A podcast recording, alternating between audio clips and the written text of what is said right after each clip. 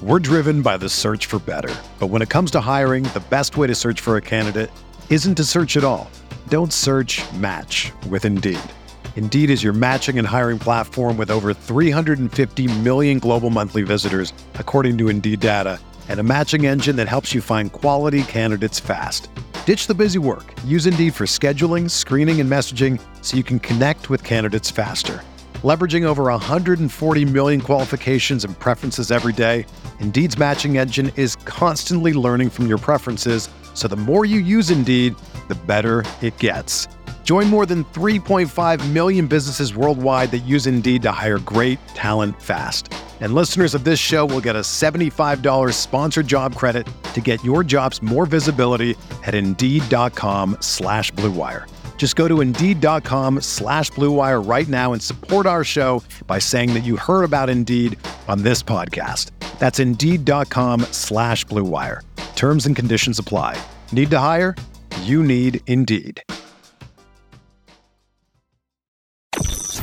Rippee Writes with Brian Scott Rippee. Transcript can be obtained by drinking a fifth of bourbon, ramming your head through some drywall, and then writing down every thought you have. What is up? I'm Brian Scott Rippee. Thanks for tuning in to another edition of the Rippee Writes podcast powered by Twisted Tea. We have an awesome show for you today, an incredible guest. His name's Jake Sarachek. He's a New York based filmmaker who just finished up filming a weekend long mini documentary on a college football weekend in the South. He picked the Ole Miss LSU game to come to, and boy, did he pick one hell of a weekend. As you'll hear in this podcast, I got connected with Jake about a month prior to the Ole Miss LSU game he pitched me his idea, which the idea was to do a one weekend long uh, mini doc to pitch to Netflix, among other production companies, in the effort to try to gain funding for a season long documentary. So he selected Ole Miss LSU because he'd always heard about Oxford. His grandfather was a big Giants fan, Charlie Connerly, Eli Manning, you get the rest. So he decided, you know what? I'm just going to do this. I'm going to come down to Oxford, Mississippi and do it. So he was here all weekend. I met up with him a couple times, tried to steer him around as best I could. And so, if you want a firsthand account of a New Yorker's first experience in Oxford, Mississippi on one hell of a weekend, this is the podcast for you. We went through what he thought of Oxford, how he went about creating and filming the documentary. Obviously, he's still in the editing process, and just what he thought of the town and a college football weekend in the SEC. So buckle up. I really think you'll enjoy this. He has one hell of a story, and uh, it'll be a lot of fun for you to learn about, as well as him telling you about what's the next steps for the documentary. So buckle up. Before we get to that, though, I wanted a quick break to remind you this podcast is brought to you by C Spire. Time to upgrade your home internet to the best service in the market with C Spire Home Fiber. The past few years have proven how important it is to have reliable home internet connection for you and your family. That's why C Spire Home provides the most reliable internet service with 99.99% uptime. C Spire also prides themselves with best customer service in the home internet market. Their customer service is award winning, local, based out of the Southeast with industry low call wait time. C Spire provides one gigabit and 300 megabit internet packages to homes across Mississippi, Birmingham, and Southern Alabama regions. C Spire is also proud to announce the release of their brand new 2 gigabit and 8 gigabit home internet plans. Save yourself the hassle by not waiting for your internet connection to drop with the other guys. Call or go online to cspire.com slash home today and use promo code RIPPEE, R I P P E E and you'll get one month of free service. So you get a free month of internet service and the best internet service in the market just for listening to this podcast. How about that? Check them out. C Spire, customer inspired.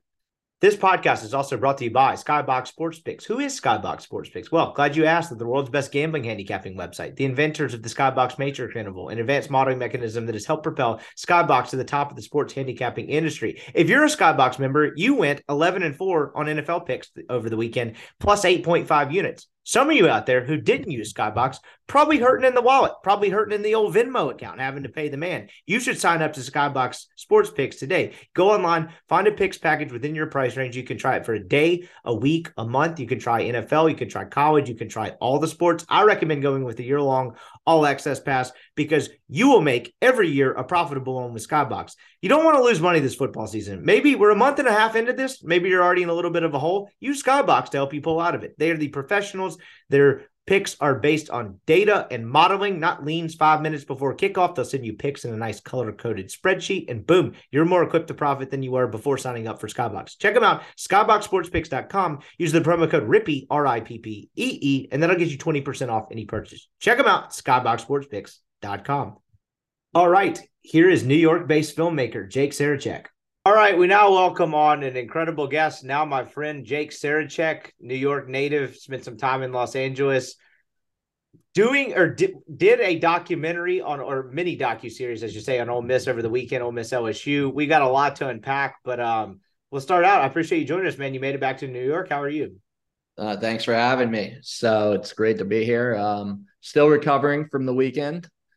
Um, it was a hell of a weekend. Still feels like I was in a movie. Honestly, like being back in reality is kind of a lot to handle. But yeah, I feel that way every weekend, and I uh, I don't even have to travel anywhere once it's over. It's uh, so I'll fill in the I'll kind of fill in the gaps here in terms of like why you're on the show, how we know each other. About three weeks before the Ole Miss LSU game, you texted me, um, introduced yourself, mentioned kind of what you had in mind for a project you were doing. You were wanting to do a basically a weekend long documentary on a college football game in the South. You chose Ole Miss LSU which I immediately said was a great choice. I could not have possibly forecasted what a weekend that would actually turn into. And we talked on the phone a couple times. I started, you know, giving you any sort of contact information I could. I was kind of all in on the project once you pitched me um, from the start. And then you make it to Oxford. I meet you at Wednesday night at Snack Bar and just kind of see you guys periodically throughout the weekend as you're kind of doing your thing Let's start there. Pitch me like you pitched them. What was the idea of this project? How did it come about? And why did you want to do it? Sure. So I grew up loving college football, you know, by nature, New Yorker. So pro, pro first. And my grandfather is a massive New York Giants fan. That has now run in the family for a long time. Uh, 65 years we've had season tickets. So, like I said, my life is very much like the movie Fever Pitch. He picked me up one day.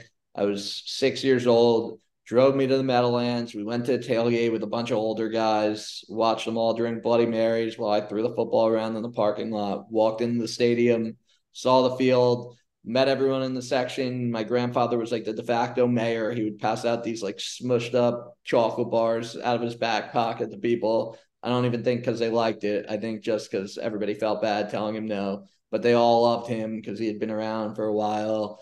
And I just was hooked. They beat the Cowboys that day, and I was hooked from that point on.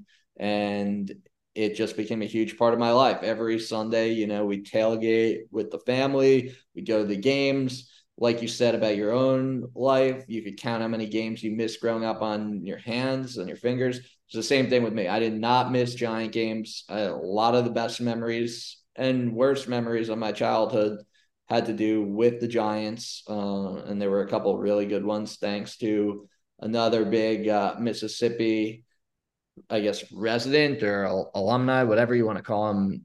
Who everyone knows who that is, and so I love football, and that led to college football because when you love football, you just want more football. When you find out there's another day of the week that there's great football on, uh, you start watching it. And you know, growing up when we grew up, it was really easy to get into college football because you had you were watching it. It was way easier than the NFL because you didn't need to buy Sunday ticket or anything. So every game, every conference was on, and you had the video game where you learned all the fight songs and all the players were, even though they didn't have their names, you could just look up online and figure out who RB number five at USC was or whatnot. And I got really, really into college football. And above all else, I got really into the SEC because I mean, USC had a moment there, and you know, my dad's an Ohio State fan, and that was a family team a little bit, but there's no better conference growing up than the SEC, and there were no fiercer rivalries, you know, outside of Ohio State, Michigan than the SEC. Uh, everything's just bigger there. The action is better. The trenches are better. The every the fans, everything's just better. So basically, I just I grew up loving it, but it was like, you know, behind the glass for me. I I could never touch it and experience it and hold it in the way I could going to the Meadowlands on Sundays. And it was always something that I had in the back of my mind that I would love to, you know, experience that. And I was in a big accident when I was 16 years old. That really changed my whole perspective on life because I was very lucky to survive. I was hit by a car in a coma for a week.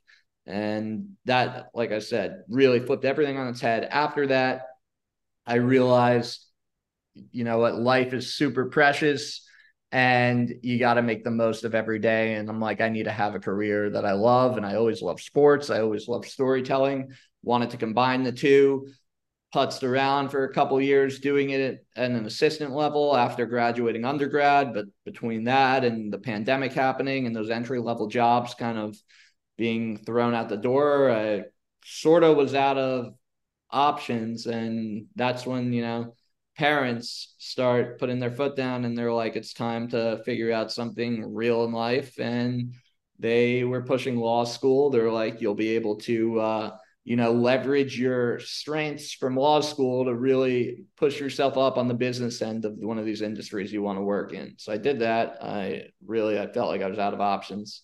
It's just like i'll go for it. And i was uh, i was miserable all last year i was absolutely miserable and hopefully my uh, employer for next summer doesn't hear this interview um, but i really i truly was and during this time, you know, I had made a couple shorts and film projects before, but nothing really of serious substance.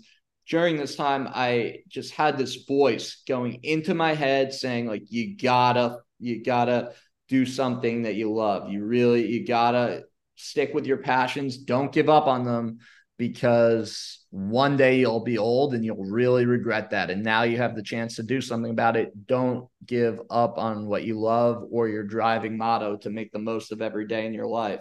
And that voice just got louder and louder until I knew I couldn't ignore it. And I always had this idea from the time I knew what my interests were. This goes all the way back to undergrad of spending a season in the SEC, experiencing for myself in person, what I never got to growing up, but always dreamt about on TV. Not just going to the game, because everyone does that, you know, with the game day and the generic coverage, but really getting into the heart of the town and the fabric of the community and meeting everybody who's a part of these big weekends, whether it's the athletic department, the students, the faculty, the administration, the band, the cheerleaders the business owners, the boosters, the restaurant owners, the bar owners, uh, the media people, anyone else I'm missing, but everybody who makes up the community and seeing really what it's like when one of these college towns in the South becomes the center of the universe for a weekend in the fall. And I told this idea to someone I was friends with, who, and I still am friends with in the film industry. He liked it. He connected me with someone who's made a bunch of sports documentaries. I pitched the guy the idea uh, in the back of my mind, ha- expecting him to tell me, you know what, go and make this next year. It's just like, I guess, the eternal optimist in me in that regard. Obviously, he did not say that. He said, You've never made anything of this substance in your life. Nobody's going to allow you to do it. But I love the idea. And he's like, And if you're serious about it, what you need to do is go put your own money into funding one weekend going to a school you really want to go to and shoot a proof of concept pilot of one week of what it's like at that school. And if you do that well, it'll be a lot easier to get it done for a season. And I thought about it, you know, I'm in school. I'm not making a lot of money while I'm in school. I'd have to take off of school. There's, I don't know anyone in any of these places. And those thoughts lasted about 45 seconds. Because after 45 seconds, I said, if I'm an old man and I'm sitting in my chair as an old man, and I know that the reason I never achieved my dreams and goals in life is because I never even tried, that would be an awfully hard pill to swallow. And right there and then, I'm like, I'm going to do this. And when I was thinking about schools, where to go, a couple places were floated at me and I was just like, I always knew I wanted to go to Ole Miss. It wasn't even like a question. Other people suggested a couple other places, but I was like, you know what? I know about the Grove and I know about the passion of this fan base and the history of the program. And I'm going to say this in the nicest way possible because I have the most love in the world for the Ole Miss community, especially after this weekend. But it, I guess it's just a bit of a reality Ole Miss hasn't won championships, whether in the conference or nationally, recently. Historically, they have, but recently they haven't at the level that Bama or LSU or Georgia has. And I think for this sake of this project and doing a proof of concept, that's a good thing because you can't have that much passion when you're so used to winning. That's why Saban's always moaning about the fans at Alabama because you just can't. It just becomes something you expect and you only get upset when it doesn't happen, but you don't get that excited when it does. And this fan base, I just knew from being a Yankee fan growing up and seeing what changed with the Red Sox fans from before the, they broke the curse and after that there's nothing like a fan base that's starving for a champion. And when you combine that with the history of the program and the Grove and everything I'd heard about Oxford from reading people like Ray Thompson growing up, I was like, this is where I'm going. And, uh, you know, I didn't know anyone here. And I just booked my flight, bought game tickets, booked the only hotel room left in town at the Holiday Inn on Jackson Ave and started reaching out to the athletic department, wrote this really heartfelt email and just changed the names on it and copied it over like a hundred times and sent it to pretty much every person in the athletic department until one of them responded and that got the ball rolling. Yeah, and you, I mean, well said. Particularly, that's how I knew you had a very good eye for storytelling. With the part you mentioned about Ole Miss not having really any sort of recent championships, right? I mean, you could go to LSU, you could go to Alabama, you could do all that stuff, but it's like, you know, what is a fan base like on a fall Saturday when they've been starved for a winner? And Ole Miss has had winning seasons, don't get me wrong, but like an actual championship, you know, in modern times, and that's something that Ole Miss has not had in football for quite a while. I want to circle back for a couple of seconds because one of the things you said struck me was one the fear of like looking back when you're 60 something years old and like you know life has kind of passed you by at that point and having any sort of regret about doing or not doing something you got a dose of that because of what happened in, with the car crash at a very young age. I still struggle with that. I mean with this podcast i've mentioned it in various iterations a couple of different times where i moved out to dallas i got out of the industry and i made every excuse not to do it. And then all of a sudden one day i was like man, you're gonna be really pissed one day if you don't ever try this. Like even part time thing, just see who listens. And I finally got over that stupid fear of failure. I'm just like, all right, let's just do this. That happened to you at a very young age, and like this might be a weird question, but you get in that car crash. What the hell is it like to wake up from a coma after a week? It was a, I, I wasn't expecting that question, but I'm happy to answer it. That's uh, that's why you're good at what you do. It's a uh, wild part of your story, and like we glossed over it, the amount of different stuff we had to talk about. But like, what is that like at that young age? Where all of a sudden you just wake up and like, okay, I, I have a new lease on life again. It's not really what it's like in the movies, right? In the movies, okay. they film you and like you wake up and you're like, yeah, like you know, like like that sort of thing, like Kill Bill almost obviously I was heavily sedated on morphine, so like it was a much less glamorous wake up. But uh, you know, it was weird. I kind of knew something had happened, and everything sort of made sense. Like I knew my parents were there, even though they were in a different continent the last time I was, you know, conscious. I knew that I had moved cities to a bigger, more regional hospital a few minutes down the road, even though nobody had told me that, I woke up and I looked out and I saw the room and I'm like, there's no way I'm where this program is because they couldn't have a hospital this big. And I just knew something had happened. I didn't know exactly what, but I knew it had all happened. And uh, I guess the whole gaining perspective part took a lot longer, but the understanding what had happened and that things weren't going to be the same, I guess that came right away in in different waves though who what happens when you wake back up? Like is it the classic movie scene where the doctor's like here's what happened to you. Like what do you remember about that?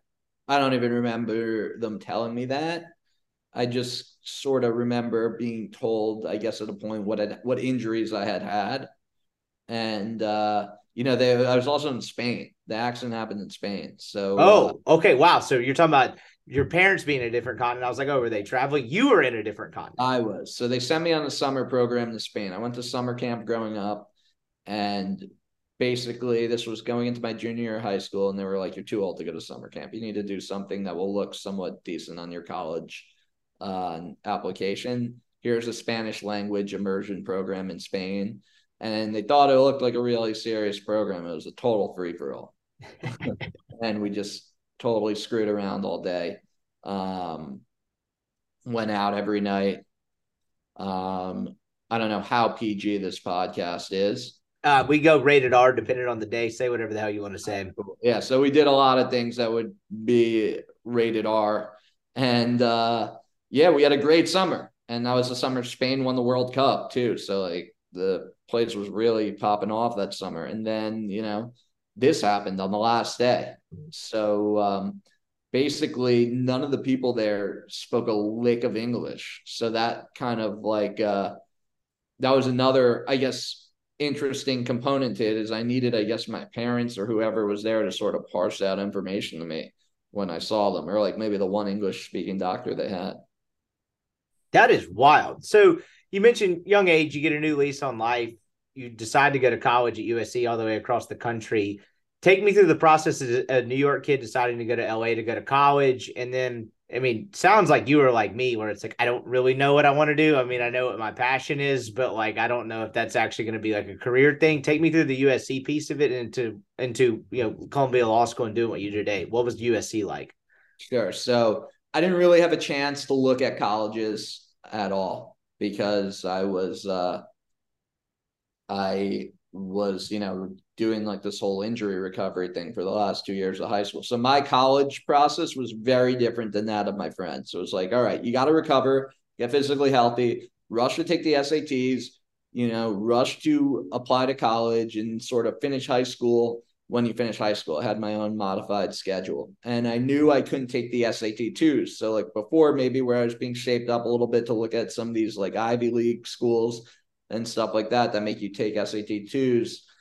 After that, it was like, all right, you can't go to those schools. So for me, this was perfect because I grew up, like I said, loving college football. None of those schools that I was looking at before have any semblance of a college football program. So I was like, this is great. Now my parents, you know, are so happy that I'm alive. They're w- more willing to like accede to what I want. I'm going to push for like a big football school. That's always what I wanted. It was between USC and Michigan. I grew up an Ohio State fan and uh, I just I went to I went to look at Michigan after I got in. It was the only school I really looked at, and it was April. It was freezing cold, and I hated Michigan. And I was like, I just can't do this. And I got into USC, and you know, I was like, this sounds perfect. I watched Reggie Bush on TV growing up, and watched like um Schmack videos and all that stuff that they made about like the best colleges and I was like this place has warm weather a great football team and like a good social life. I'm in. I never went to visit. I didn't know anyone there and that was really it the like term storytelling can sound corny sometimes, but like it, to me, with the way I've gone in my path, is the most accurate piece of it. Like I don't really consider myself, I'm definitely not a reporter anymore. I don't really consider myself any sort of like serious like journalist. I just like talking to people and telling their stories, whether it's writing or the podcast. Sense. When did you kind of get that itch that you knew you were pretty good at telling people a story? I had no idea at all going to undergrad. When I went to undergrad, it was right after the social network came out and I watched the social network and I was like, wow, anybody with an idea can make a startup and become a billionaire. and, and, you're right there, West Coast, right? I mean, that's kind of where everything right happens. There. I know, like literally, Silicon Valley is a little further north, but like you're kind of right in the heart of it. Exactly. And I was like, LA has an emerging tech scene. I justified all that. I'm like, this is what I want to do. I'm going to become like a tech billionaire, even though I had no knowledge of coding or any of that. And I'm, I'm going to buy a sports team, like classic, obnoxious, jaded kid. You think you have the world, uh, your fingertips. You think you have the world by the balls. And I realized I didn't like that. Like, you know, something I guess you learn from college. Most of what I learned from college didn't come from class most of that came from experience. And I realized I just didn't like that. And when you're working, you know, you're going to have, I'm sure you've seen this, you're going to have such a long period of struggle before you achieve your success.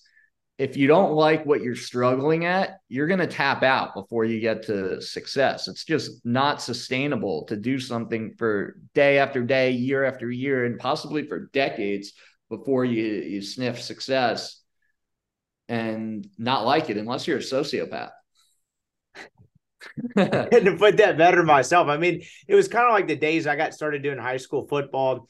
I got like my first like real like outlet, I would say. I mean, I was at the student newspaper, but the Clarion Ledger was the statewide newspaper. And Courtney Cronin, who now covers the Bears for ESPN, was the high school reporter there at the time and gave me some high school assignments. And I kept doing it. And then I got a couple years into high school football and I was like, you know, this is going to be a long road up. But at the end of the day, I can look out onto a high school football field and I can see this community coming together. I can see, you know, dudes on the field giving it their all. Like, I actually like what I'm watching and I like what I'm doing. Like, this may suck in the day to day, but at least I like at base level what I'm doing. So I cannot relate to that more. So you get out of school, you end up doing the law school thing.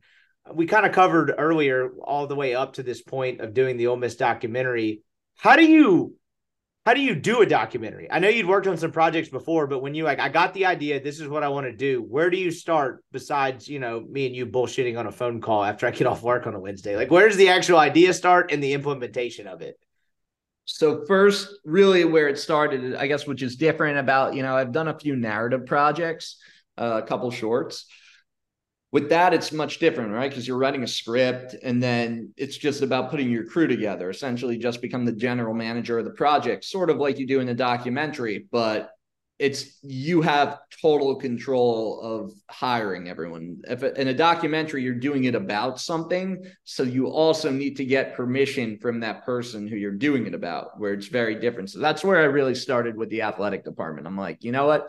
I'm going to do this anyway because I just I knew I needed to do it, but it would be a very difficult and a lot less attractive project to uh, display and to pitch if I didn't have their participation or their willingness to help me. Yeah, so, like doing it on the fringes would just be much harder. It would be near impossible. You know, I would have to go to the game myself. Maybe I could meet a couple people in town and, you know, maybe I could have connected with a couple of reporters and maybe I could have even connected with a couple season ticket holders or whatever, but it would have been very difficult to go through. I mean, think of how much stuff we did on campus that all had to come be greenlit by the university. So I knew I needed their help. And I guess I was hoping, you know, sort of how I characterized the university before in the most endearing way that maybe I would have a potential like I I didn't see it going to where it did now. I thought I would have a bit of help because, you know, I figured also like look, LSU, Alabama, and Georgia. They have the entire national media there every single weekend. Ole Miss, you get a good chunk of the national media, but not to that level where it's like the circus that has been going through these places. So I thought, you know, it'll be a really legit athletic department and media division of that department because it's the SEC. But maybe because it's a little bit more of like a, a neighborhoody feel type school, the SEC, I'll have a little bit more of an easy time connecting. Uh, that was not the case. I really, I really had a difficult time getting through. I I remember sitting. We were on vacation in Colorado, and I wrote this email. And my brothers, who you met, who were with me, were like, "That's an awesome email. You should send that out." Like, like we all thought I was going to send out that email, and everybody was going to respond and be like, "That's great." And nobody responded. And I just started going down the list. I was like, you know, I need someone in the athletic department. And then, you know, I kind of shifted from looking at people in the media and the public relations part of the athletic department to thinking, what if I start going after people in the fundraising department? Because these people, their job is to raise money and to interact and be people persons. So one, they probably know everyone in the Ole Miss community, and two, they're probably just friendly, sociable people whose job is to you know bring in for the university, not to shield the university. So then I started playing that angle, and that's where I really had a breakthrough. And once I got that breakthrough, and I knew like I was on to a little bit of something, then I really started to dive in. And that's sort of where you said, you know, you took a look at my list. I looked up like there were like I did like you know when you do those Google searches and you open up like 15 different tabs on the same thing and read oh, them yeah. one by one. so that's basically what I did. I did like Ole Miss game day weekend or like Ole Miss Oxford best restaurants or Ole Miss Oxford best bars or Ole Miss Oxford most important stores or whatever. And I took a lot of it also off the Oxford Chamber of Com- Commerce Visit Oxford website. And I basically from that pinned down all the businesses and that I needed to, you know, visit. And then I did it for like, you know, the media and I did it for every component, like everything about the school. There was a lot of stuff we didn't even get. So then I had that list and I just started, you know, modifying that email that I sent to the athletic department and I had to change it up a little bit more, but basically saying something of the same variety and trying to set up the uh all the visits and everything to, you know, really get my weekend scheduled out.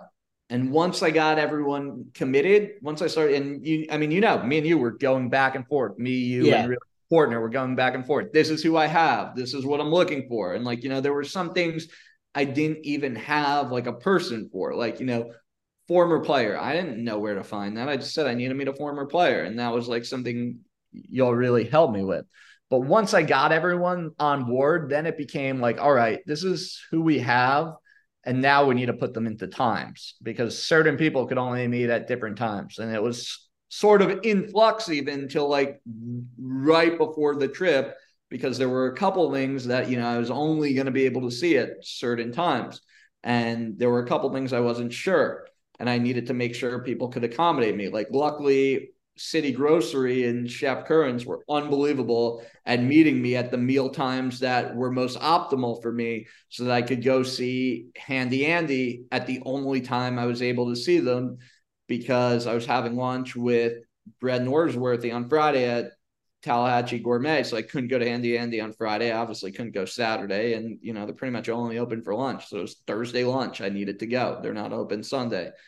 And then it was like Taylor Grocery. You know, I'm going to go to City Grocery Thursday, Snack Bar Wednesday. You were there for both. All right. I need Taylor Grocery Friday night, and I need them to like help me out here because I'm going to go watch everyone storm the Grove. So I'm not going to be able to wait for three hours. And another place that was tremendous. And then we just fit everything into their time slots, drew up a schedule, and we we're like, all right, we got it. Now we just have to hit it all.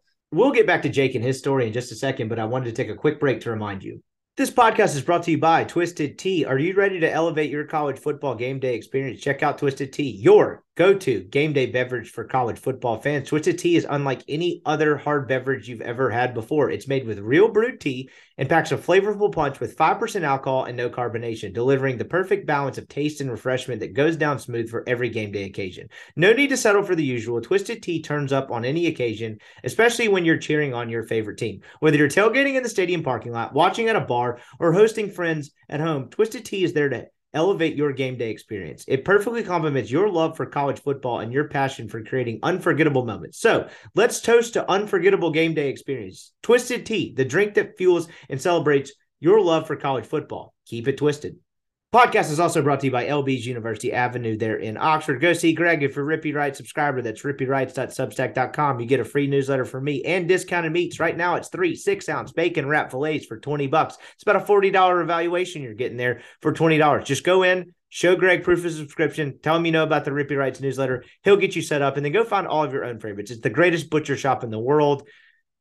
Incredible cuts of meat. I love the filet burgers all kinds of delicious sausages. The tri tip is incredible.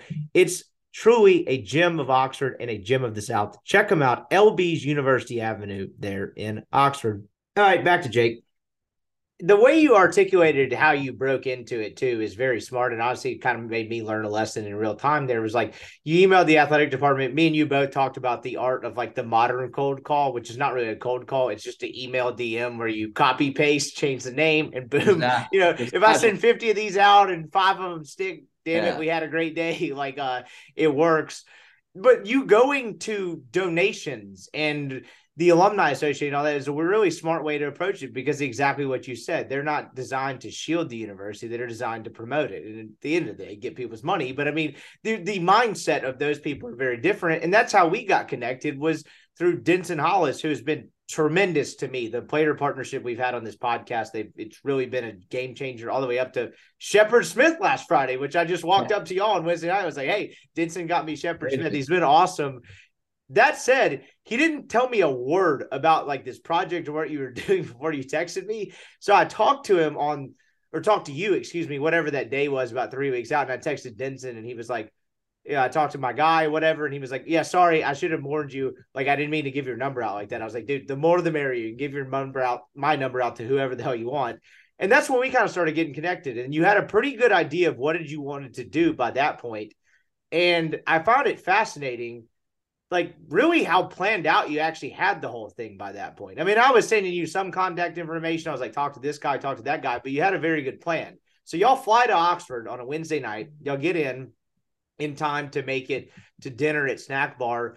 What are your impressions of Oxford, Mississippi on a Wednesday night after driving down from Memphis? You know, it feels like the calm before the storm. What were kind of your first impressions? I mean, we were counting down the days before this. We were so excited for this whole thing. And it's funny how well it turned out because I'll tell you, just to bring it back for a sec, it felt like this thing was so sh- on such shaky ground until we actually started doing this. And then I was like, wow, this is working abnormally well. So, so it actually it's really how it turned out, and it's definitely reassuring for next time. And hopefully, if we get this thing picked up, what we could really do with a budget and a proper team to plan. So anyway, we get there. Thing about Oxford from New York is it's a very easy commute because you have Memphis an hour away, and then it's direct from LaGuardia to Memphis. So we get in, we go to Memphis. You know, originally I was like, all right.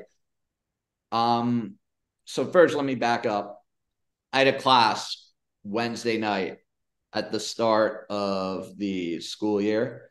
And it was a Wednesday night class. And I was pretty much like, you know, once I realized like that it could possibly serve me to drop a class that I was taking too many credits, that was my main motivation for dropping it. I'm like, all right, I'm to drop this class. I don't have to take the red eye to Memphis and get in at 12. I want to get in at like 4 Wait, So you dropped a law school class to get an earlier flight to get to Oxford?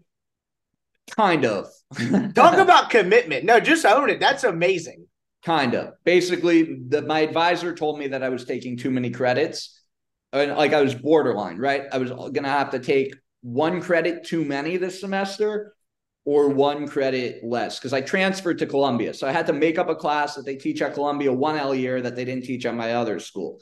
Okay. So I was because I had to make up a class, I was either going to be one credit too many or one too less. And I could have gone either way. The one too many would have been a really stressful semester, and the one too less would have been like a little bit more laissez faire.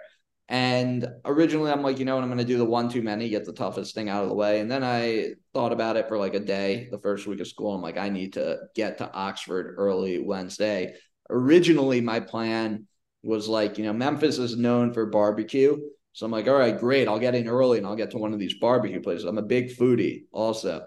And then, like, as the trip started to get more momentum, I just became so amped on it. I'm like, I need to get to Oxford ASAP. I need to get in like I'll stop in Memphis if I have time on the way home at the end of the weekend. But I need to get to Oxford as soon as possible, get this all lined up Wednesday, get going. Like, you know, use Wednesday as a more, I'm not going to have time Thursday, Friday. So really use Wednesday as a more informal thing to meet people who like have been helping me and who are you know at this point kind of my pen pals my modern day pen pals not just people who i'm meeting once over the weekend. And that was you. Yost was in that category. Portner was in that category. He couldn't join us on wednesday. But i was like all right i'll just meet all these people on wednesday and go for dinner. So we get down really underwhelming drive down. Obviously a lot of people have done it. You know there's you don't pass anything. And i was told you you didn't pass anything. And i was like all right like you know, like a New York kid, it's like literally nothing, and then you're there. Literally nothing, and you know, I'm like, I'm bumping like the Luke Bryan and the Mar- Morgan Wallen in the car. I'm like, I'm getting into like my whole mode, like all the rap and like you know, like Springsteen and everything that's like my normal, you know, thing. And I do like country music. My friends in college got me into it, but all my normal music besides for country's out the window. I'm like, I'm very much a person you get somewhere, you really got to get in the the zeitgeist of the place. Little did I know they'd be bumping David Guetta in the fourth quarter and all the music that they play at the Vaught. So get in there. My first sight of Oxford is I guess the way I came in was Jackson Ave. Oh yeah, that's right where, where I live. That's the exit. That was Jackson. very underwhelming. I'm like, all right, like you know, so much for the small town charm. Here's every big name fast food place I've ever heard of in my life on one street. And then we went in, you know, we went to uh, We're driven by the search for better. But when it comes to hiring, the best way to search for a candidate isn't to search at all. Don't search, match with Indeed. Indeed is your matching and hiring platform with over 350 million global monthly visitors, according to Indeed data, and a matching engine that helps you find quality candidates fast. Ditch the busy work. Use Indeed for scheduling, screening, and messaging so you can connect with candidates faster. Leveraging over 140 million qualifications and preferences every day, Indeed's matching engine is constantly learning from your preferences, so the more you use Indeed, the better it gets. Join more than 3.5 million businesses worldwide that use Indeed to hire great talent fast. And listeners of this show will get a $75 sponsored job credit to get your jobs more visibility at Indeed.com slash BlueWire. Just go to Indeed.com slash BlueWire right now and support our show by saying that you heard about Indeed on this podcast. That's Indeed.com slash blue wire. Terms and conditions apply. Need to hire? You need Indeed. Whether you're a world class athlete or a podcaster like me, we all understand the importance of mental and physical well being and proper recovery for top notch performance. That's why I'm excited that Unified Healing is sponsoring podcasts on the Blue Wire Network. Unified Healing is a new and super innovative global network of wellness centers powered by Energy Enhancement System, or EE System. If you haven't heard of the EE System yet, then you'll want to listen up. This technology promotes wellness, deep relaxation, purification, and rejuvenation. Wherever you are across the globe, access to a center is easy and affordable. Interested in experiencing the EE System technology for yourself? Go to unifiedhealing.com/bluewire to learn more and find a center near you. That's unified, U-N-I-F-Y-D, healing.com slash bluewire. No material or testimonials on the Unified Healing website are intended to be viewed as medical advice or a substitute for professional medical advice, diagnosis, or treatment. Always seek the advice of your physician or other qualified healthcare provider with any questions you may have regarding a medical condition or treatment and before undertaking a new healthcare regimen, including EE system. City Grow or sorry, Snack Bar, and Snack Bar was also right off the square, but also in like a shopping center. And I was like, all right, like Right, not the most like scenic location. I didn't kind of dancing it around. really to look like this. Yeah. But the food was great. Everyone was lovely there. And I'm like, you know what? I can get behind this. And then you and Yost showed up and y'all started chopping it up about Ole Miss football. And just like the way the conversation turned, I'm like, this is exactly why I did this. I think like he came first, like dabs us up, like was like, what's up, champ? Like, you know, hyping us up, like sits down, like orders a drink, starts talking to me and my brother like he's known us our whole life. Um, like this is exactly what I then you come in and he like starts going off to you like before you can even sit down about your podcast and about the Alabama game. And I'm like, you know, this is it. Like this is gonna be great. And I knew like we had gold from that moment on. And then after dinner, we saw the square, and I'm like, all right, I can get behind this town. Like, there, there's definitely a town here. It's not just like uh, a Popeyes and a uh, Taco Bell and the KFC and all that stuff on the street. That street is actually outside the town. The town everybody promised me would be here is actually here. Yeah, and it's kind of a sign of like what Oxford growing. It's weird, you know. I, me growing up here, um, believe it or not, there was actually a time when I was a kid in the Grove, you could actually go find a spot in the Grove to play football because there were so many spaces. Not the case today. And like that between like the Jackson Avenue and everything growing out, it's like, man, this place is not what it used to be. But it's like the town is still there. It's just growing further out. I remember meeting y'all. I mean, it's basically a week ago as we recorded this on a Wednesday night. And I didn't really know what I was walking into. I just done a podcast with God knows who. I know that was a whole seven days ago. And I remember walking into Snack Bar and I was like, all right, where are y'all in the back? And then literally as soon as I walked in the door, I saw the camera kid and I was like, I think these are my people. Like, I think I'm gonna go sit down there. And it was just a good conversation. Y'all I mean y'all had everything set up. It was awesome. And I was like, all right, this is gonna be a great project. The Thursday, though, while I'm slaving away at my day job, y'all had a great day. Y'all went and did the I believe that was the day y'all got the tour of the Manning Center. I guess we can let the cat out of the bag now. When I first texted you, I texted you all those numbers, and then I was like, "Hey, here's Keith Carter's number, but don't tell him where you got it from, just in case." And he apparently could not have been better to y'all, which is not surprising to me. Take me through that Thursday, Keith taking y'all through the facility with Javon, and I know Portner ended up showing up there. What was that like that Thursday where you get the full first full day of like filming and seeing the town? Yeah, so Keith was awesome.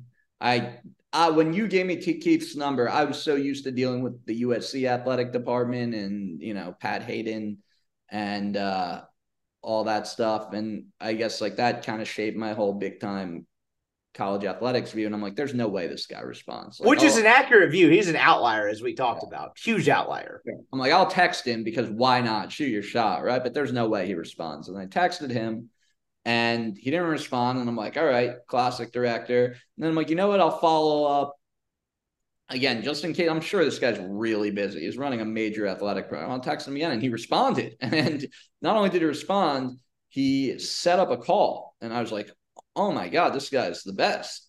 And yeah, then he set up the tour. Uh, so we started Thursday. First, we went to Triple B. We had breakfast with John Currence, and the like after a few minutes, I just felt like a real kinship with John. He's one of the best people I've ever met. Just an awesome, awesome guy with an amazing story. And he was just telling us his whole story about food and you know his career and all that. And it was just like you know, as we've talked about in our own regards of how, you know, there's things we love and we want to do. It's very much the same way with John. And he didn't realize that in life as early as people think. So I really resonated with his story in my own way. And then, you know, we just have a very shared love of food and rock and roll and all that stuff. And he loves football. And we talked a lot about football and he loves my guy, Eli. So we talked a lot about that, did a lot of recapping there, and we're just chopping it up for like two hours. I was only supposed to meet him for like 40 minutes. And I was just like, I, you know what? Sometimes in life you just you have to let the moment go. That's like the the beauty of it when you're meeting people you really just uh you connect with. And I'm like, you know what? I'm just gonna push everything back and I'm gonna talk to this guy as long as he can talk to us because this is going great. Uh, luckily, Martin Fisher, who runs the campus visits office, was awesome about that. So then we went on to campus to take our tour.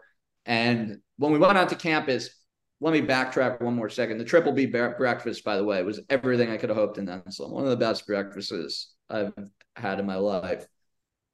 And very much of like the local flavor sort of thing I was going for. So we go onto campus. Campus is beautiful.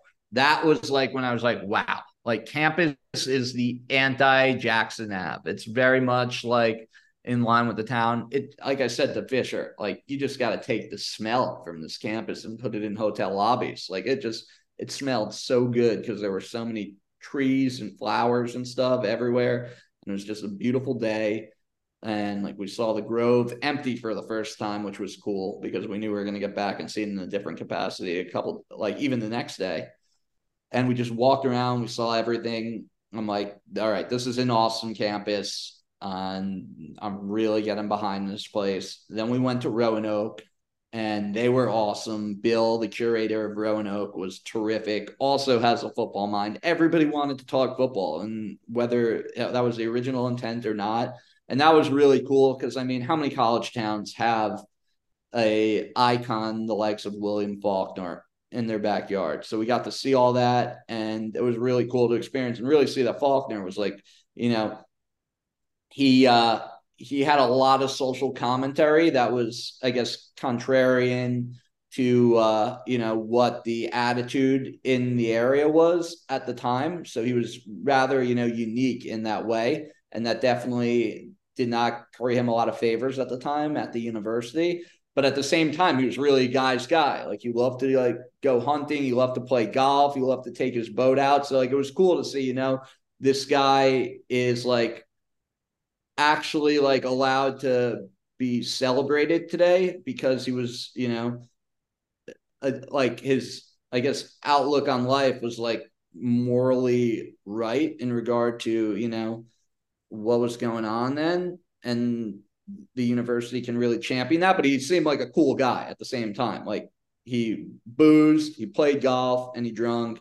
And like that was cool learning about that and seeing his old golf clubs and all that stuff and Bill was terrific in telling us about all that. Then we went to Handy Andy. that was just your classic, you know, neighborhood Oh, yeah. burger. That was just classic. You know, you felt like you walked back in time going in there. Like I love the trays.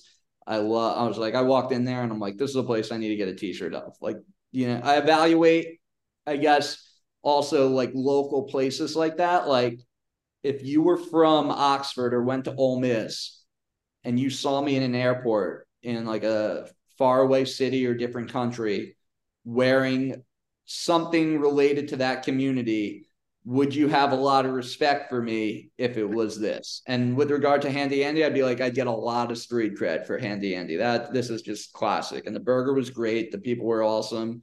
It just like, you know, it felt like you could imagine like Archie Manning sitting in this place 50 years ago. And then we went back to campus. We met with William Knipe.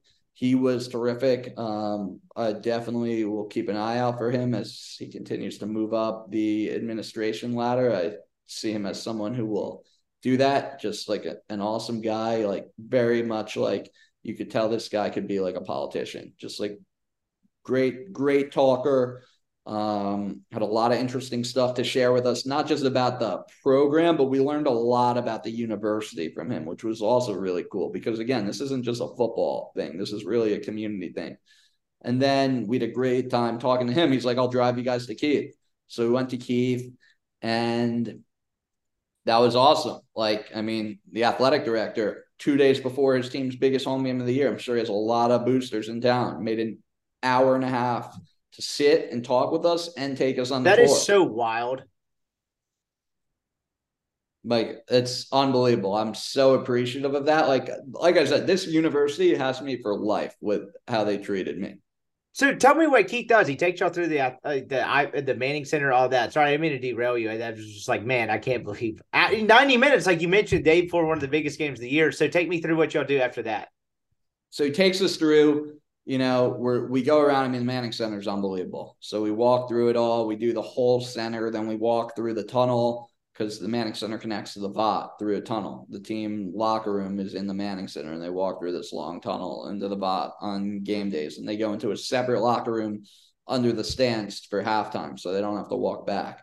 So we did the whole walk. We did all that. I mean, we just saw it all. Like basically where I would like to go with this show for next season, if I can get it picked up, is in something like that, you know, we took a tour, right? And we saw everything. But if I had a little bit more clout and I'd like an ESPN or an Omaha production production, shout out Omaha. If you're listening, please pick me up. Um, And more time, right? Like more time to do stuff too.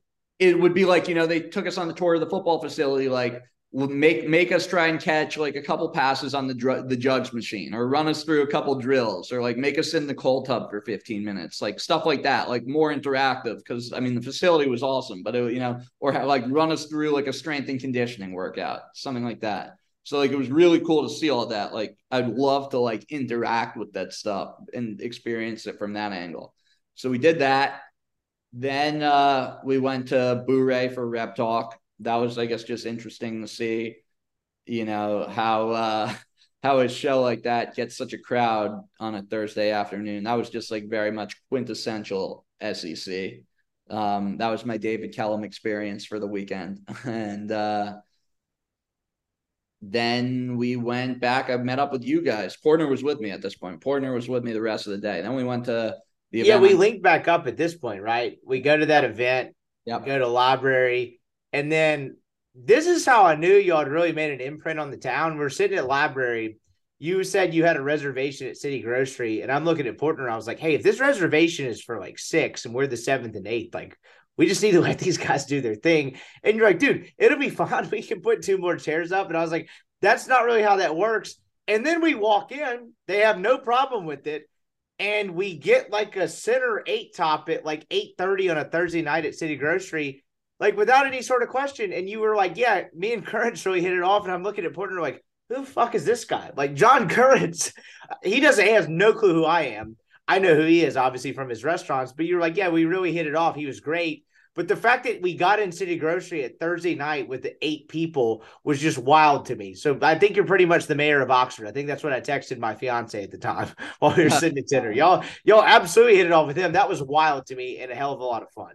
Yeah, he's terrific. He's like I said, I can't say enough good things about him. He really took good care of us. And uh, they even they moved us tables there because originally we were on that Yeah. long table, and they were like, you know what, you guys are gonna have trouble talking to each other, and they moved us to the round table, and then we really we had a great dinner. A lot of laughs at that dinner. That might be the first time I felt like an actual VIP in my life. I'm like, I'm just here with the camera crew. So you'll go through Friday. What do y'all do Friday? We'll just go through the whole list. What'd you do? Friday, we woke up in the morning. We met. We went to the Beacon for breakfast. Then we met Michael Katz, who covers the team for Northeast Mississippi. That was cool because he's a SC guy, and uh, you know, LA Jew. I'm a New York Jew. Both SC guys. My minor was in sports media. He was a sports media graduate student. So, you know, to get that sort of outside perspective that I wanted, like, you know, to experience the whole SEC thing from someone else who clearly felt like the same sort of way and hear what it was like for him actually being there, that was awesome. Because it was, you know, it was, I've obviously, it was awesome talking to you guys. I love you guys, but you guys all grew up with it. It's just like, it's a totally different thing than someone like Katz who came in, who grew up in Pasadena. 10 minutes from downtown LA and then all of a sudden came in and now he's living in Oxford. So to hear about that from his perspective was very cool. And uh, after that, we're like, you know what? The way I sort of structured it is originally we are going to be around the square a bit. And then I was like, you know what? Let's spend like one chunk of time in the square where we can knock off all these businesses and places like we just want to pop in and meet and stuff. So we went to Neilson's Square Books didn't let us film inside, so we just took him from the street. We went to Proud Larry's. We went to University Sporting Goods and merched up for the game. We uh where else did we go? We went oh, and we hung out. This is when things started to really, I guess, pick up. Oh, we had lunch with Norsworthy too. That was awesome. Okay.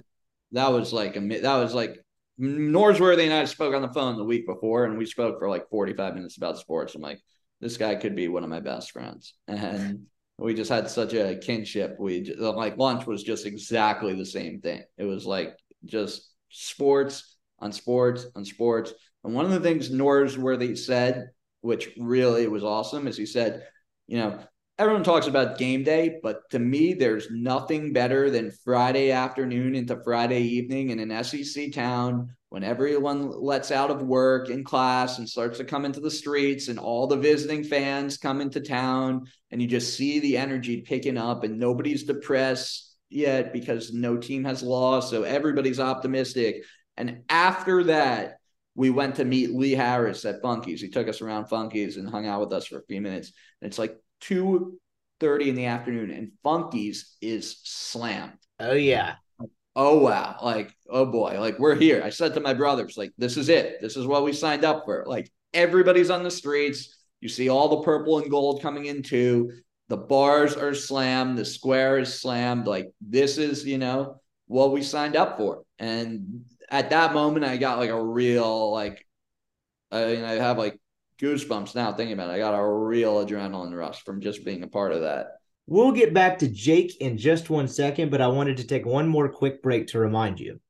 This podcast is now brought to you by MC Speech Therapy. Has your child been diagnosed with autism spectrum disorder or another developmental disorder? MC Speech Therapy offers private speech therapy from the comfort of your own home. Other centers may leave you, as the parent, sitting in the waiting room. MC Speech Therapy enables parents to make every moment with their child therapeutic. Using a relationship based framework, MC Speech Therapy can help your child engage, relate, and communicate. Mary Claire Boudreau's doctorate level expertise and passion in helping children with communication difficulties offers articulation and language therapy, parent training, is, is licensed to do virtual therapy across the state of Mississippi. With MC Speech Therapy, you and your family will gain a better understanding of your child while cultivating stronger relationships. For service today, call 903 824 8575 or email her at maryclaire at mcspeechtherapy.net. That is M A R Y C L A I R E at mcspeechtherapy.net.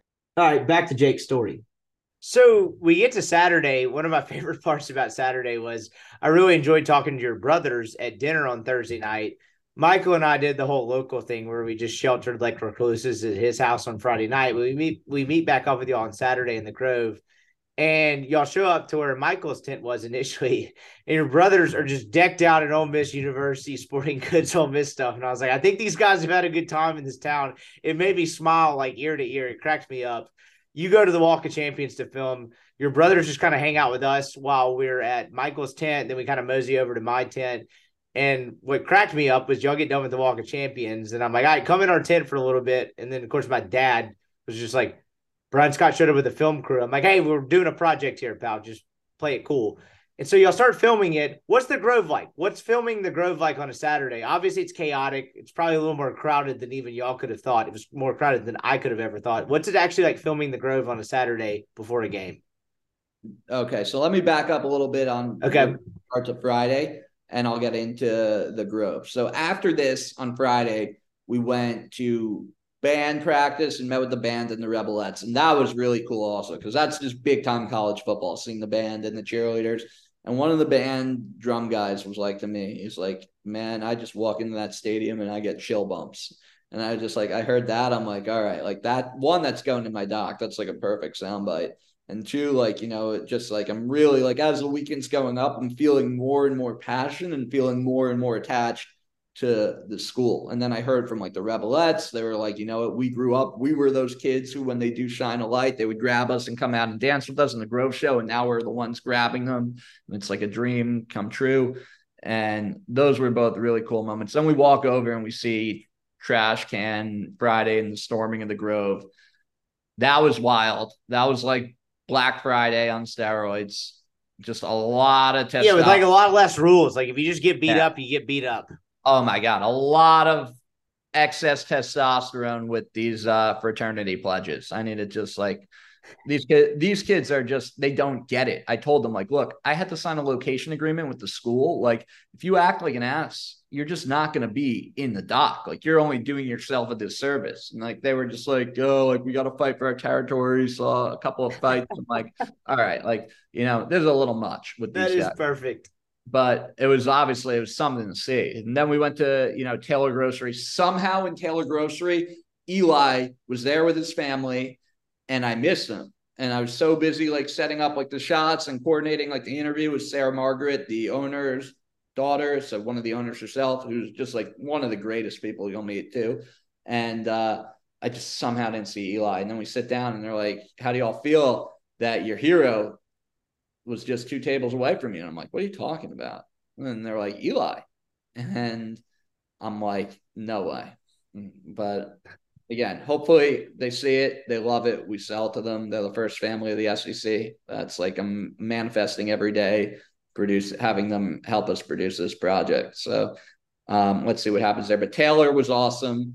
Then we went back, checked out the lyric, went to Funky's. Funky's was slammed on Friday night, but we didn't stay for that long because we're like, we just we got to get up early at it tomorrow. And I mean, that was just a day for the ages. Saturday, like we woke up, like we were in the Grove before anyone, so it was empty when we came in. And my cinematographer Cooper was like, you know, I can't believe how empty it is. Um, because he's been to a bunch of Ole Miss games. He's an Ole Miss film student and he grew up big Ole Miss family. And then it just started to fill up. And like by like 12 it's starting to really bump. One o'clock it's slammed. I mean there's just so much electricity there. It is just college football at its finest. It was like as that was like the only time the weekend where i'm like man i wish i could just stop working for a little bit and just like soak this in personally you know kick back a few drinks and really just have a day with all these people who i'm now at this point friends with who like all just want us to come hang out you know Oh, 100%. I mean, that's that's kind of when it becomes the peak before the game, right? It's it's when it's packed in the Grove and nobody's mad. I mean, I thought the Norsworthy quote you mentioned a min, uh, minute ago was pretty telling of like Friday afternoon where it's like it's starting. That's like what it's building up to because the game is a whole different beast. So you'll go film that. You had a pretty decent spot for the Walk of Champions. What did you think of that? That was very cool. That uh, that was like the me and my cinematographer had a moment there because I, am the taller one. So he's like, all right, you need to lift this camera up. I'm off the support thing. You need to lift it up over your head. And I was just, I was holding this thing up like, you know, like that. I forget. Maybe it's like I'm thinking of like it was like Moses with the Red Sea or something like that. Like just holding. I remember you coming back to our tent. You're like, dude, my arms hurt. I just Oh had to oh, hold God. this camera above my head for what seemed like an hour. It was heavy, but it was, you know, we got the shot. So like I guess that's what it's about, right? It was watching them and I'm happy we got it where we were because originally I was gonna go to someone's tent that was right on the walk. But the fact that I got to see the buses pull up with the cheerleaders lined up right there and walking through the arch, like that added like another dose of electricity. So then you go to the game, and from my perspective, I told this to someone on the Sunday podcast. I was perfectly happy. I didn't have tickets. I usually mooch off my parents' tickets, and if they don't have them, I just watch it at my house. I ran into my cousin, which I mentioned on the Sunday show, and he was like, "Just come into the game. Like we have an extra ticket." And I was like, "All right, I'll do it." And it was the first time in a long time I'd actually been inside the stadium, not like a club level. I know that sounds pretentious, but like in the actual stands, like metal bleachers in the sound dome, as my co-host Weldon called it the other day, like actually in the mix. And it made reminded me of just how awesome college football is at its peak. Take me through the stadium and what that game is like and what it was like filming that game because it ended up being a thriller. I couldn't have promised you that when you texted me the first time, but uh, I could have promised you something close, but it ended up being something even better. For sure. So the Grove was the only part where we ran into some trouble. Uh, you know, the rest of the, the days were seamless moving from one place to the other. The Grove, you know, I, I didn't fully account for how packed it was going to get. So it was really tough moving around there. And, you know, that was the only place we dropped a few minutes. So when the Grove show ended, I'm like, all right, guys, we got to scramble to the stadium to get all this footage pregame before everyone goes off the field. Because if we piss away those field passes, like that would be a huge loss. And I could not find where you get the media passes. Uh, it was somewhere in the pavilion. Nobody was answering their phones because it was the heart of game day. I'm scrambling around like a chicken with my head cut off for like 15 minutes, thinking like shit, like this is it. I lost it. Somehow my little brother finds it, saves the day, gets us the passes. We get on the field, and you know we walk in through the normal entrance too, which was great. They just saw our passes. They're like, "Well, you guys just come on right through. Come on Like, through. We're carrying so much shit and nobody stopped us with anything. So like if you're listening, Ole Miss, Athletics, you know, definitely something to take note of there. Like we walk through with our whole like army of stuff. and then we get onto the field, we walk out, we get onto the tunnel. Um, we get over the Ole Miss side. That was cool. Like watching it warm up and the stadium fill up from down there was very cool. I mean, something that's like great about Ole Miss, which is, you know, indicative of big time college football. Everybody's in their seat before the game, which is like that's how you know it's like big time and the passion's there. Everybody's in their seat, like watching the players huddle up and then they run off the field and how hyped up the crowd gets. That was awesome. I mean, the pageantry of the band, of the skydivers, of the helicopter, that was all like it was big time. And you know, I didn't fully get to appreciate the band as much from down there because I was just so focused on making sure we got all the shots. And also, it's easier to appreciate it all a little bit, I guess, when you can see them like marching in formation. When you're on field level, it's a little tough to see that. But like, you know, just seeing them that close up was like surreal. Like, there were like a few moments where I was like near tears on the field. I said to my brothers, like, I can't believe we're here and we made it this far and we're doing it That's And- amazing. It was like surreal. And you know, everyone started leaving the field before like the pregame ended, and I'm like, we're gonna stay here till they kick us out. Like I said to my cinematographer Cooper, we're literally gonna stay here until they drag us out because like I want to just get as much as possible. So we stayed. We got the anthem. We were right next to the team when they ran onto the field. Uh, we saw it all. Then at kickoff, they kicked us out, and it took us a little bit to get up to the seats. So we did miss that first drive. Um, but I was watching it walking through the hall, and I'm like, oh, oh well, like hopefully they score again. Nice to get some good reaction shots. Excuse me. At this point, I'm like, we've had such a weekend. I just need a few reaction shots. And like, we'll call it at that. Like, you know, ultimately it's about the community, right? It was never really about the game. Like, I'm like, you know, the game's only a small part of it. Like, if I could get a few reaction shots of the crowd with all the footage I got on the field, I'm good.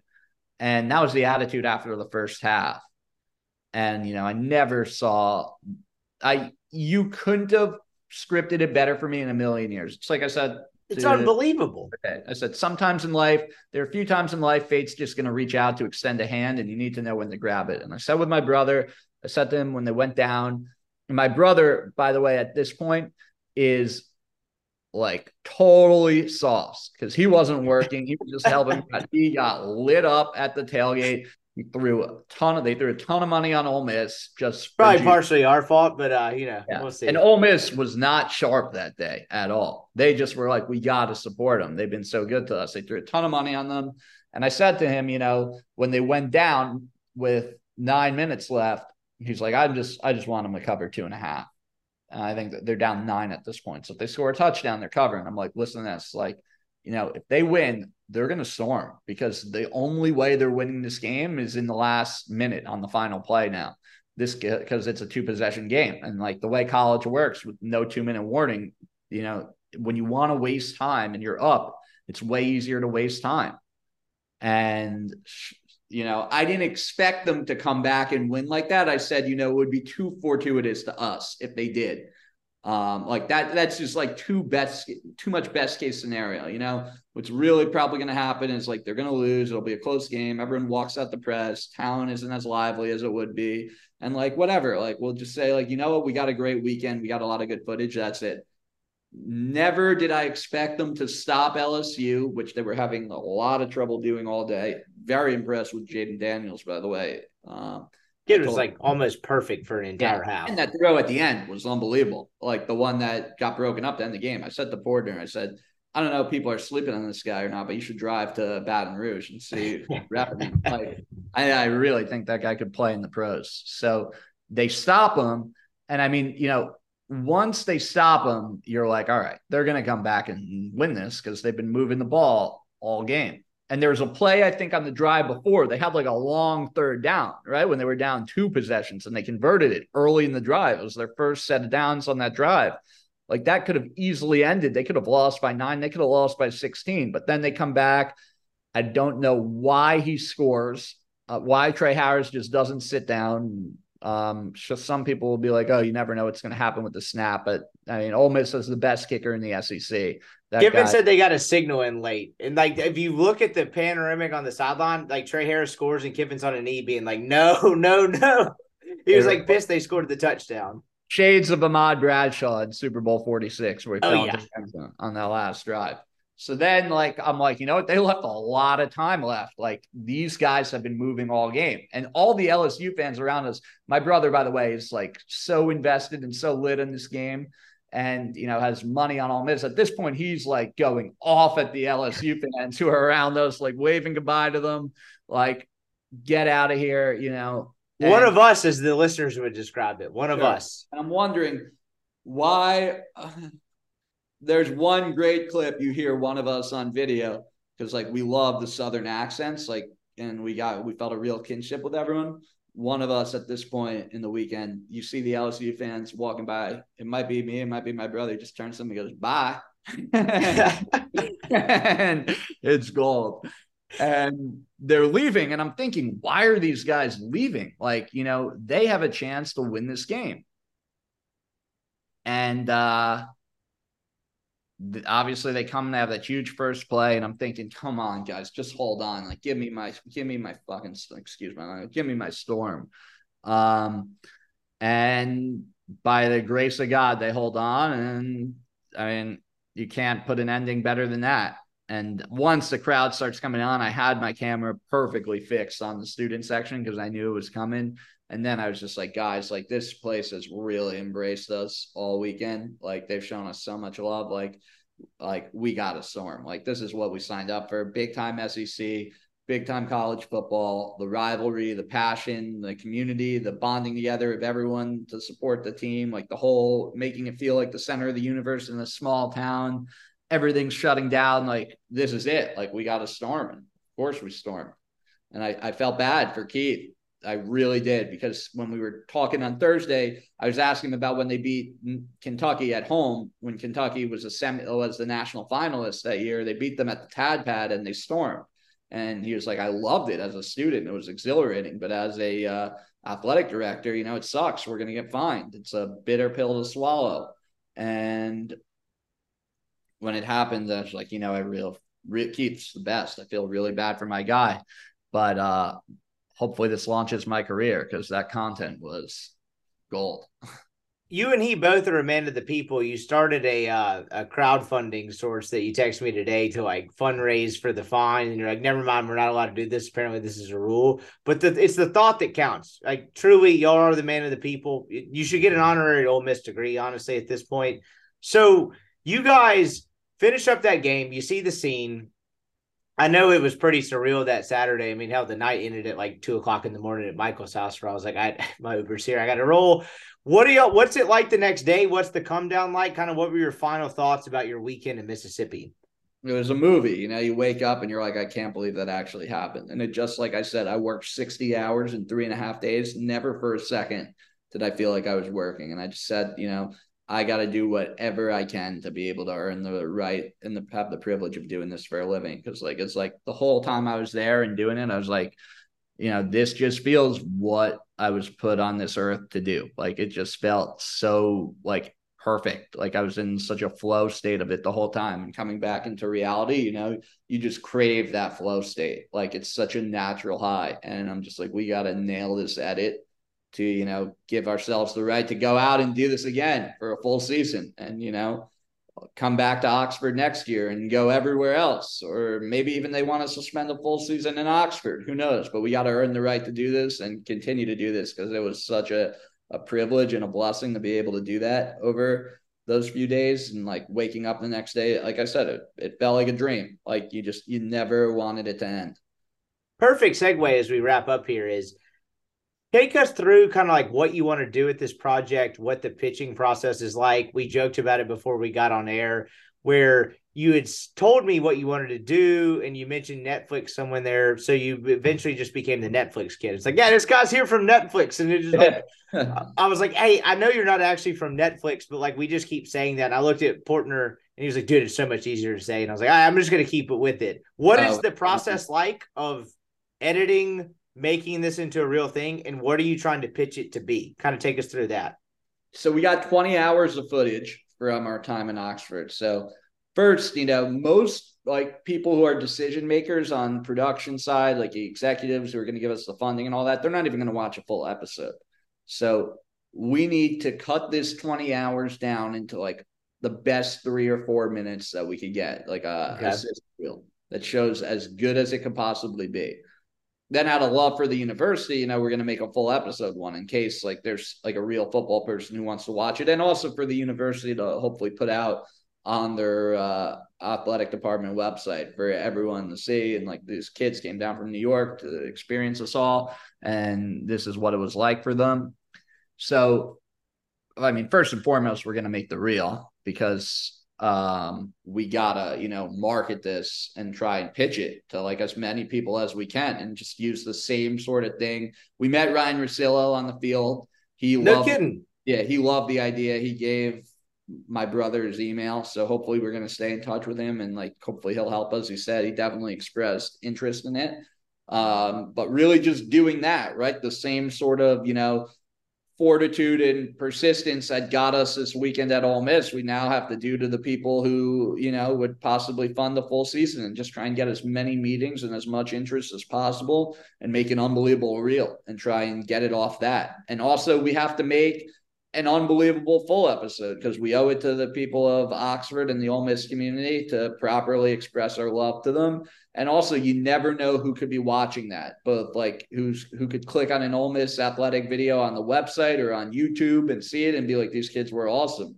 We you just don't know. So, like you know, essentially, we got to work both angles and do both and really like push this.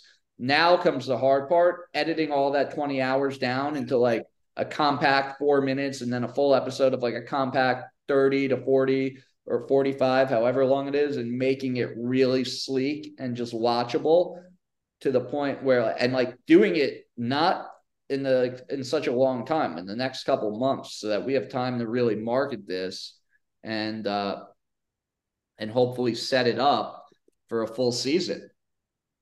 Because like like i said this just is something i know i need to do so whether it gets picked up, whether it doesn't, remains to be seen. I have great confidence that it will. Ole Miss fans wise, the episode from the weekend, give me a timeline. Where can they watch it? Bar nothing else, barring pitches, nothing else. Like, where can they watch the full weekend recap that you guys experienced? Damn, I feel like Christopher Nolan, like giving the date of my next movie. Like, I'm not putting you on a hard date. Just give me a location and we will uh, we'll massage the dates. We will try and get it done in the next couple months. Ideally, I'd like to get a cut done by January of the full episode hopefully sooner for the four minutes. And uh yeah, that's like that I'm really just I gotta work on this now. I gotta like go through all the footage, I gotta go through the transcripts, find everything that works, and then like who knows, maybe they'll want to do like a live showing in Oxford. We'll come back. Um, if they wanted to wait that long, I won't be back in Oxford until m- maybe baseball season. Maybe I'd come down and experience yeah. that. But like I couldn't make it down just or maybe I could, who knows with it. maybe I could just come down if they said to me, "Hey, you know, we want to do like a live screening of this in January." I would go down there. I you know, I I love that community. So like for sure I would. Um actually now that I think about it. So let's uh try and get we'll try and get that done by like early winter and really like you know the real push is on this the full season because it will take a lot of time to set it up if we can get it done. And it will also probably we'll probably face a lot of rejection there and trying to get it made. I'd be shocked if it was just as easy as the first person we show it to wants to do it. We obviously have some interest in it but you know it's on us to set everything up. So that's going to take a lot of effort and now comes the hard part the the fun part was before now come and that wasn't easy but now comes the real hard part Last question I have for you. What was the most surprising thing you experienced this past weekend? Surprising thing. Um I guess this is going to sound stupid, but this is really the most surprising thing. And then I could think of something more wholesome to say. I didn't realize what's the deal with these food robots on college campuses. They're so, so annoying. Uh, there were so many points that one like almost ran over my foot or ran into the back of my uh, my calf or ankle. I mean, these things were everywhere. So that was really probably the biggest surprise. I mean, really, there was no real surprise. Everything was sort of as expected, just beyond my wildest expectation. Like I thought it would be great, and it was even better. Like, and just like really seeing for myself that it's exactly as I imagined it and like my best case scenario, like like most ideal dream, but only a million times better than that was just like it was awesome. It was it's something it's a natural high. You crave it. Just like the Friday before the game, um, the Friday night, the afternoon, the morning, the tailgate, everything. And just like, you know, it's just a different level of energy in an SEC stadium when it's a big rivalry, high stakes. And like, we just want to do that as much as we possibly can because it was everything we hoped it would be and then so. Man, this is all I had for you. If you ever want to come back during baseball season, you got tickets, you got a free place to stay. I feel like I made a friend for life along with your brothers who are my I would take a bullet for them um, in four days. It was a ton of fun, man. I'm so glad we crossed paths. And if you ever need anything in the future, I'd be glad to help you out. I can't wait to see how this turns out. Jake Sarachek, documentary filmmaker, Netflix guy. I appreciate the time. we'll talk soon. It was a it was a pleasure meeting you guys and crossing paths with you. All right, thank you, buddy. It was really we had the best time. We love all you guys, and we can't wait to keep coming down and doing this every year. We'll be we'll be back every year. Like this is now a yearly thing for us, even if it doesn't get made. But let's hope it does. All right, that's going to do it for our show today. Really appreciate Jake's time. Um, really enjoyed getting to meet him and his brothers and his whole crew, and uh, really enjoyed seeing his account of Oxford, Mississippi. And uh, it, I don't know, it's a good reminder of what a, a, special place this is and what a special time of year it is in the South. Sometimes I don't uh, always fully appreciate it, but seeing an outsider just be in awe of what Oxford was, what a big football game weekend was like, was uh, really refreshing to me and definitely going to help make me appreciate things more. So thank you for listening. As always, if you made it to the end, we'll be back tomorrow with another former player interview. Actually, probably have a twofer for you, two former players. So stay tuned. We'll talk to you on Friday. And thanks for listening as always. Everyone is talking about magnesium. It's all you hear about. But why? What do we know about magnesium? Well, magnesium is the number one mineral that 75% of Americans are deficient in. If you are a woman over 35, magnesium will help you rediscover balance, energy, and vitality. Magnesium supports more than 300 enzymatic reactions in your body, including those involved in hormonal balance. From functional medicine doctors to mental well being and female hormone experts, we all know that magnesium is the one mineral to improve all aspects of well being and health. But which one? Magnesium Breakthrough from Bioptimizers, the trusted choice recommended by leading experts with seven best absorbed forms of magnesium to ensure your body receives the support it needs for overall well being. Go to bioptimizers.com slash balance today and use code BALANCE10 for 10% off. Support your journey to wellness at B-I-O-P-T-I-M-I-Z-E-R-S dot com forward slash balance. Magnesium Breakthrough from Bioptimizers, your foundation to optimal health and vitality.